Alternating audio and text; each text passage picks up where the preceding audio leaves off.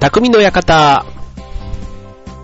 川崎匠です。調和表 .com の協力でオンエアしております。はい、えー、っとね、もうすっかり、ちょっと、ね、今週から桜がパラパラ、ね、えー、南の方から咲き始め、ね、東京も、えー、開花宣言ではないけどもね、もうあの、咲いているところがあってというのが今週ということですから、まさに今週末ぐらいからはね、なんかちょっとお花見モードになる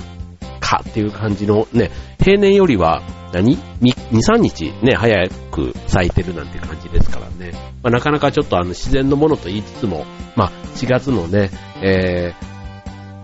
ー、これぐらいのタイミングで咲いちゃうと、ね、入学式の頃にはちょっとね、桜が散っちゃって残念みたいな感じもあるかもしれませんけども、はい。ね、今年もこんな季節がやってきたんだなということで、はい。まあなんか、ね、今年本当に雪らしい雪もなんか結局降らずじまいで、ね、で、しかも春一番もなんか吹かない、ね、なんかそういう感じで、なんか春が来てということ、なんかちょっとね、え毎年こう異常気象とかなんかいろいろこう言われてはいますけども、まあ今年は今年でね、なんかちょっと変わった感じの春だなというふうに個人的には思います。はい。で、えっ、と、あとはね、今やっぱ花粉の季節、ね、花粉が結構こう言われてますけども、ちょっと僕ね、ここ最近こう、なんか咳が出たりだとか、うん、あとちょっとこの間ね、声が悪い、変な、変な声で、あの こちら番組をお届けしたりとか、あと、なんだ、ジンマシンが出たとか、ね、いろいろもう僕の、そんなもう、どうでもいい話題をいつもこの番組でこう お伝えしているわけですけども、そんなこんなでね、なんか結構ね、病院に行く機会が実は多くてですね、で、そうするといろんなこう、何？咳だとか鼻水だとかなんとかかんとかって言っていろいろこう薬をいただいて、多分それをもしかしたら、この花粉の季節によく飲んでたからかわかんないんですけど、今年ね、花粉症らしい症状が実はあんまり出てないんですね。うん。なんか目がしょぼしょぼするってのはたまにあるんですけども、なんかそれ以外のこう、くしゃみだとか、なんかこう今まで出てた症状がなくって、もしかして、なんかこう、体質すら変わっちゃったんじゃないかなと思うぐらい、はい。えー、まあ、それはそれでね、こう、どっちに変わったかっていうのもね、ちょっとね、こう、老化現象として変わったって言われるとちょっとショックだなと思ったり、うん、なんかね、例えばあの、視力とか、ね、ああいうなんか、近視とかもね、こう、だんだんこう、年を取ってくるとまた、ね、老眼に向かってこう、なんかそういうのが変わるとか、いろいろこう、体質の変化が逆にこう、今まで不便だったところがちょっと良くなったり、ね、えー、することもあるなんて話もありますから、まあ、こういう花粉とかもね、まあ、体質って話だから、うん、いい方に行く場合と、うん、さらにね、余計なものがプラスで乗っかってきてっていう方もどっちもあるとは思いますけども、はい、今年はね、僕意外と花粉は大丈夫ということで、はい、皆さん、この季節どんな感じで、ね、え、意外とあの、花粉って言ってもね、いろんな花粉があって、ヒノキとか、なんかそういったものもね、花粉で、えー、杉だけじゃなくて、なんかその少し時期ずれである、そんなのも花粉の中で、えー、ちょっと気になるなんて人もね、えー、いますけども、はい。まあ、まあ、とにかく春ですよ。ね、春ということでね、まあ今週末、早速お花見に行こうかななんて考えてる人、ね、今だったらまだね、つぼみがちょっと多めかもしれないけども、この週末だったら、ね、もしかしたら、あの、桜の種類によってもね、もうすでにもう満開になっている桜もあったりしますから、ね、場所ちゃんと探していけば、今週末、ね、お天気良ければ、ね、花見ができるかと思います。ということで今週は、えー、せっかくですので桜の季節、えー、花見、えー、テーマにお送りしたいと思います。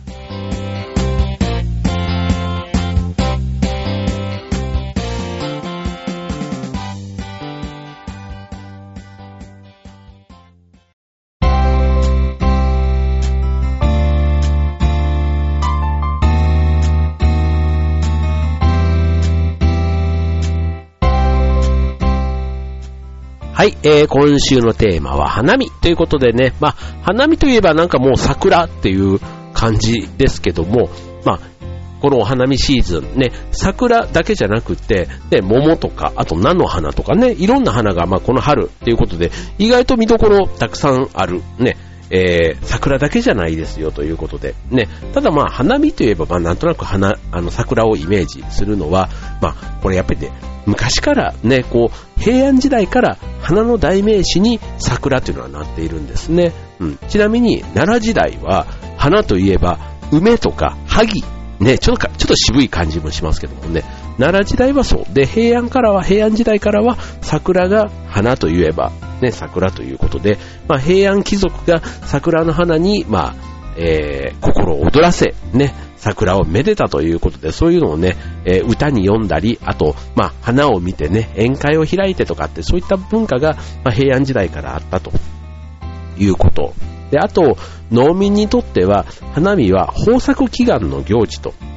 いうことで、えっ、ー、と、まあ、田んぼの神様は冬になると山へ行き、春になると里へ降りてくる。ということで、えー、桜の差はさなえ、さ乙女、さつきっていうね、えー、まあ、稲とか田んぼの神様を指して、その桜の蔵の方は神様の座る場所という意味なんだそうですね。うん。まあなんかいろんなね、えっ、ー、と、言われはあるそうなんですけども、まあ春になって降りてきた田んぼの神様が宿る木とされていたから、桜の木の下で、えー、田んぼの神様を迎えて、もてなして、えー、桜の咲き方で、その年の収穫を占ったりとか、あとは、なんかそういう、え、田植えに向けてのなんか準備とかをなんかしてたっていうのが、当時の桜と、え、庶民というか、ね、のつながりだったということで。で、これが江戸時代になってくると、春の行楽として、えー、広まって、酒を飲み交わしたり、飲み組み、ね、えー、飲んだり、えー、組み交わしたり、えいわゆる花見と。ね、で、これあの、え江戸時代、ね、三代将軍家光が上野に桜を植えて、あと八代将軍の、ね、吉宗が、え桜を、桜の名所みたいなところをね、あちこちにこう作って、花見の場所が増えたということでね。はい。ということで、えー、そんなのがまず花見の遊園というところみたいですね。はい。まあね、なんかあの、遠山の金さんとかね、こう、入れ墨でね、こう桜、桜吹雪があってね、なんか、やっぱり桜ってこう、ちょっと独特な、こう、地位というか、ね、ある意味こう、日本の代表っていう感じもね、ありますし、あと、なんちゅうの、葉っぱがなくていきなり木に花が咲くっていうのもね、ちょっとびっくりする木だなって思うんですよ。こう、葉っぱとかね、そういった、なんか光合成とかして、なんかこうやってやってっていうんじゃなくて、いきなり花からグワって咲くじゃないですか。うん。あれもなんか、うん、改めて見たらすごい花だなって。そんな花ないですよ。だって、チューリップでも何でもそうですけど、基本は葉っぱから出てくるわけじゃないですか。ね、そんないきなり花から咲くって何みたいな、なんか って思うんですけども、まあそれがね、やっぱりあのピンク色になる木、木の塊としてなる。ね、あれがやっぱりすごい独特だなって思うんですけども、あの桜ってちなみに、えっ、と、いろんなまあ種類がありますけども、うんと、山桜、大きく言うと山桜、あと里桜、それから八重桜、ね、えっ、ー、と、いろ、まあ、桜の種類ってなんか100種類ぐらいあるそうなんですね。はい。なので、本当にこう、100種類もあるから、うんと、ざーっと言っていくと本当に彼岸桜とか大山桜とかなんかこういろいろあってですね、うん、ただ、えっ、と、三大、日本三大桜というのがあって、いずれもあの国の天然記念物、記念物になってるそうなんですけども、うんと、山高神代桜。これ山梨県にある樹齢2000年以上の桜。ね。続いて、ネオダニ薄墨桜。これ岐阜県にある。これも1500年以上。ね。で、続いて、えー、三春滝桜。これは福島県にある樹齢1000年以上。全部すごいですね。1000年から2000年っていうね。そんなのが日本三大桜と言われていて、ということでね。はい。あと、あの、有名な桜で言うと、あの、彼岸桜、あと河津桜。河津桜って言うとちょっとね、えっ、ー、と、早めに3月の頭ぐらいっていうか、1月下旬ぐらいからね、咲いていて、で、河津桜祭りになっててね、えっ、ー、と、ちょっと花見のシーズンの前に楽しめる桜っていうことで結構人気がありますよね。はい、こんな河津桜。桜もね、ちゃんとあの探せば、本当にこの4月のこのね、3月末から4月だけじゃなくても、まあ、あちこちで楽しめるということですね。はい。あと僕はあの関西にいたので、関西で桜っていうとあの、奈良県の吉野、ね、吉野桜っていうところで、えー、っと、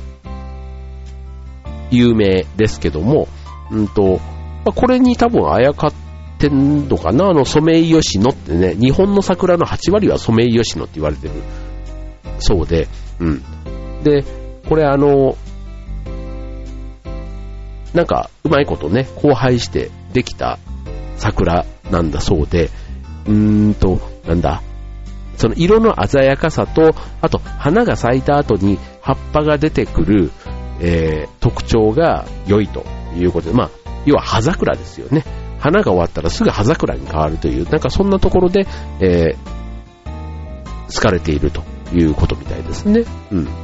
好かれているというか、定着した。うん。で、あと、10年ほどで立派な木に成長するから、あの、学校とか公園とか河川沿いに、こう、次々と植えられて、まあ、桜といえば、なんかソメイヨシノっていう感じでね。うん。で、あとこれってあの、まあ、クローン、ね、えー、っと、全国にあるソメイヨシノは、一本の原木から継ぎ木や挿し木で増やした、全部クローン。だから、同じ条件で生まれてるんですね。そう。だから、一斉に咲き出して、花見とか、そういう観測をするときには適しているということで、うん。ね、面白いね。クローンなんだ。からみんな血が繋がってるんですよ。はい。というところみたいですね。はい。えー、っと、まあそんなところでね、まず前半は、えー、桜、花見のね、ちょっとうんちくについてお伝えいたしました。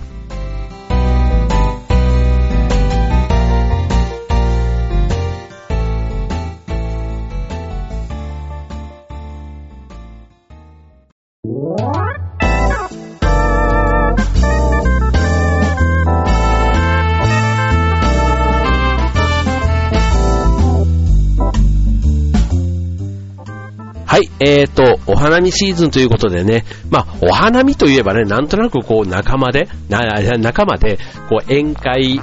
をするというか、ね、なんかそんなイメージか、あとはこう、まあお昼に、こう、なんか桜並木をね、こう、くぐり抜けてとかね、まあだから、まあお花見するって言っても、まあいつどこで誰と、ね、どんな風にっていうので、ここに少し中身を変えてみると、かなり違ったで、花見になりますよね。うん。例えば、いつっていうのも、あの、花が咲き始めた時期の、えー、咲き始めもいいし、あとはその満開の時期もいいし、あとは桜吹雪がね、こう、いわゆる散り始めた時、ね、常にこう、しんしんと、ね、雪のようにじゃないけども、ね、花びらが舞っている、うん、そんな時もいいかもしれないですね。あと時間帯、ね、時間帯も意外とあの空気がチンとこうね、ちょっとあのー、シャンとしてるっていうのかな？うん。そういう時間帯に朝日と共にね、見る桜っていうのもいいし、あとは仲間とワイワイ、ね、昼間の時間帯？うん。だからどういうシーンでもこう似合う。あとは、しっとり、ね、夜桜を楽しむ。ね、ちょっとライライトアップされた、ね、桜なんかも、ちょっとデートで行くにはね、すごくいい感じはしますよね。はい。で、あとは、どこでっていうことで言うと、例えば、まあ、まさに近場でね、家の近所っていうのも、多分公園とかでもね、あるし、まあ本当にあの、車とかでちょこっとね、行くような距離で、もう多分桜のそこそこ名所じゃないけども、うん、あると思うんですよね。はい。で、あとは少し本当に遠出する、ちょっとなんかレジャースポットになるようなで行ってみる。あとはもう一つも思い切ってね、旅行を兼ねてね、行ってみる。なんていうね、そんなね、桜を目的とまでやって、さっきのあの河津桜とかね、ああいったところなんかは本当にもう伊豆の、伊豆旅行を兼ねて行ってみる。なんていうのでね、えただ桜を楽しむなんていうのは、ちょっとなんか大人のね、遊びというか贅沢というか、なかなかこう学生の時とかにはね、桜桜って言っても、まあ本当になんかお酒飲んでワイワイやる、ああいう感じのね、えイベントのイメージで、あんまりこう、桜をめでるっていう感じはなかったですけども、今はなんか純粋にね、なんかこう、花を見るっていうのも、まあ季節を感じるっていうのかな。うん、なんか季節の楽しみの一つで、うん、桜は欠かせないなっていう感じもしますよね。はい。で、あとは場所ですけども、まあ、有名な名所っていうのも一つは行ってみたいなって思いますよね。これ僕初詣なんかも一緒で、あの、氏神さんのね、近所の神社に行って、一個はなんか有名なところというかもう混雑してるっていうのは分かってるけども、なんかそういうところも行ってみたいみたいな。うん。だから桜も本当に有名な名所。うん。やっぱり人が集まるだけに、うん、混んではいますけども、やっぱりそれだけの価値はあるっていうね、そういう名所と言われるとこ。あとは、秘密の穴場。これはまあ、意外と近所なんかには多かったりしますよね。だからちょっと、張り切ってね、朝早くに行けば、意外といい場所が抑えられる。うん。なんていう感じですね。はい。続いて誰と行く？まあ、まあ僕なんかまあ家族か、あとは、ね、例えば会社の友人、あとはプライベートの仲間とか、ね、えー、ありますよね、いろいろ。まあ、あとは恋人で行ってもいいし、まあ、一人で行っても意外といいかもしれないです。あの、特に写真が趣味の人とかだったりするとね、なんかこう、その季節のね、花を撮るっていう意味で言うと、桜なんて本当にもう一番のね、被写体なんじゃないかなと思いますけども、はい。まあそういう。で、あとはどんな風に行くの？ここも結構重要ですよね。うん。えー、まあ宴会メインなのか散策メインなのか、あとはドライブでね、こうドライブでうちのね、会社の近所にも、そういうね、桜通りみたいな、あの、日本桜通り100選みたいな、なんかそういうのもあったりするんですけども、うん。まあ、それのね、一つに選ばれてるようなところもあってったり、うん。だから本当にそれだと、で、車でブンって通り過ぎるとあっという間なんですけども、まあ、それはそれでね、うん。これね、僕あの、桜吹雪の舞い散る時に行くとね、本当にもうあの、フロントガラスとかにビャーっていっぱい花びらがついて、あんまり僕は あの、ちょっと嫌な、嫌だなって思うことも正直あるんですけども、うん。ただあの、うん。そういう意味では、まあ、桜吹雪に変わる前ね、変わる前とかにそういうところをね、ブーンって行くとね、ああ、綺麗だなっていうのと、別に日本人で生まれてよかったとまでは言わないですけども、なんか誰かに見せてあげたいなとかね、なんかそういうのをいつも思いますね。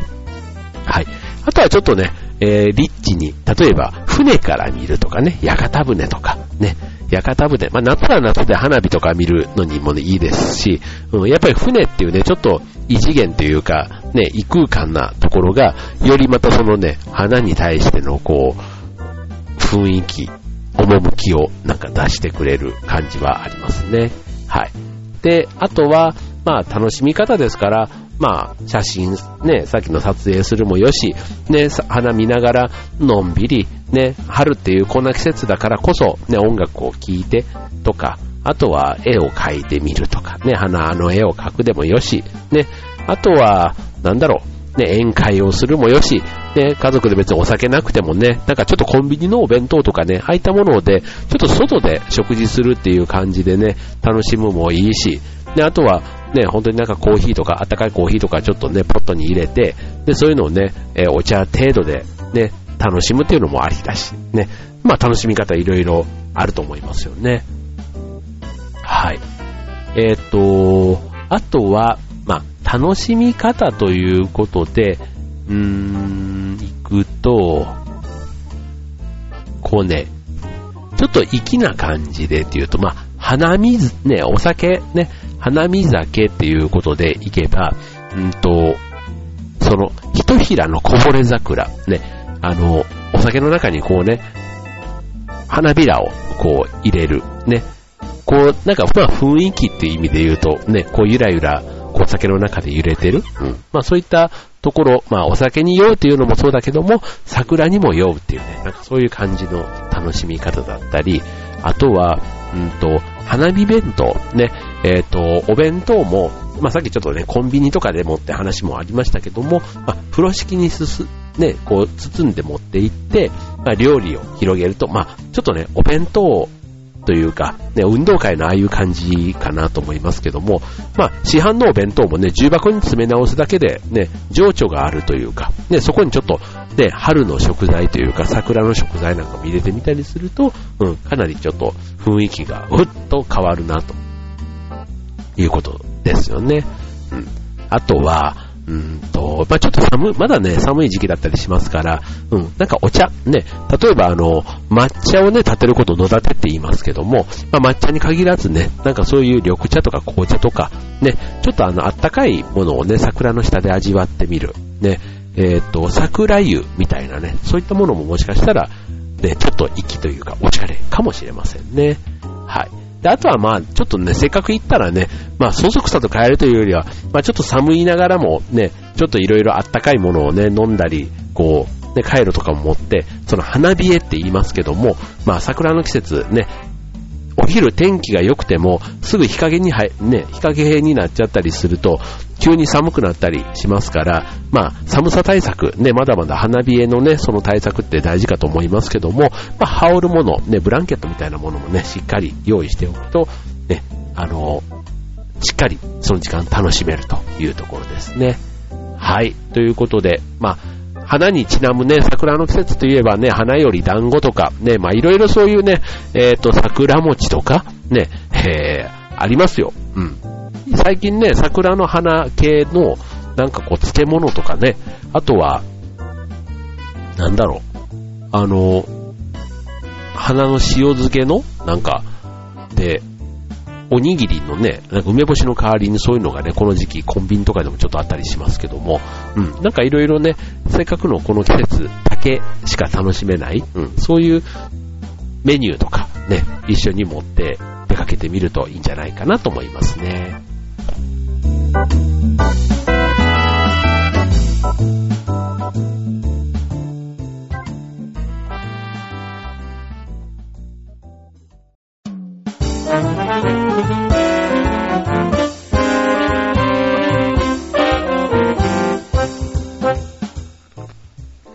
はい。えー、っと、今週の匠の方は花見ということで、はい、まさにこのシーズン、ね、皆さんちょっと心ウキウキというかね、春だから、春らしいことしてみようって思う方、ね、たくさんいらっしゃると思います。で、せっかくですからね、近所のね、さっきの、別に遠くに行かなくても桜、あちこちあります。ね、日本の桜の8割はソメイヨシノということで、ね、クローンなんですって、もうなんか クローンって聞くとちょっと怖いなと思いますけども、はい。まあそういう意味でね、えー、かな、ほぼほぼ同じ時期に咲くというね、そういう特徴もある木なんだそうですけども、はい。えっ、ー、と、僕はね、今週末から実は、あの、海外にちょっと予定があって、シンガポールに出かけてるんですね。はい。なので、ちょっと日本のね、桜の季節が、もしかしたらピークの時にずっと行っているので、えー、あんまりちょっと楽しむ頃にはもう散り始めているんじゃないか。そんな別にあの、何ヶ月も行くわけで、そんな長いこと行くわけで全然ないんですけども、はい、行っておりまして、向こうはね、南国ですから、ちょっと一足早くね、ちょっと今から夏自宅をちょっとして、えー、楽しんでいきたいなと思ってるんですけども、はい、ちょっと初めて行くんでね、ちょっとシンガポールっていう国の事情があまりちょっとよくわかっておらず、ね、なんかあの、ポイ捨てだとか、すごいこう、あの、厳しい。ね、だからそれだけね、街は綺麗だし、ね、なんかこう、やっぱりこう治安も良いっていう意味で、うん、まあ日本とね、夜も含めて日本と同じようにまあ楽しめるみたいなところはあるみたいですけども、はい、まあちょっとなんか、あの、初めて行くところにちょっとワクワクしております。はい。またちょっとね、来週はちょうど帰ってきた、えー、翌日ぐらいが、で、こちら番組更新の日になるかと思いますので、はい、えー、シンガポール話もぜひお届けしたいと思います。はい、ということで、えっ、ー、とね、ね、いよいよ年度末、ね、えー、仕事やってる方はね、この時期結構バタバタお忙しくしてるんじゃないかなと思います。はい、またあと4月っていうとね、やっぱりいろいろこう、ね、お別れと、ね、新たなスタートの時、ね、会社だったら人事異動なんていうのもね、4月にある会社多いんじゃないかなと思います。はい、新入社員の方もね、4月からの新生活、ね、学生さんも新入学、ね、えー、入学の方じゃなくてもね、新しいこう新入生を迎えれる方、ね、いろんな場面場面、4月からね、スタートする方多いと思います。はい。まあちょっとね、えー、体調崩してる方もパラパラいたりはしますけども、ね、えー、いいスタート切れるようにね、年度末、ちょっと気を引き締めて、ね、えー、充実した、えー、年度末をお迎えください。はい。ということで、えー、また、えー、来週ということで、今週の匠の方はここまで。バイバーイ。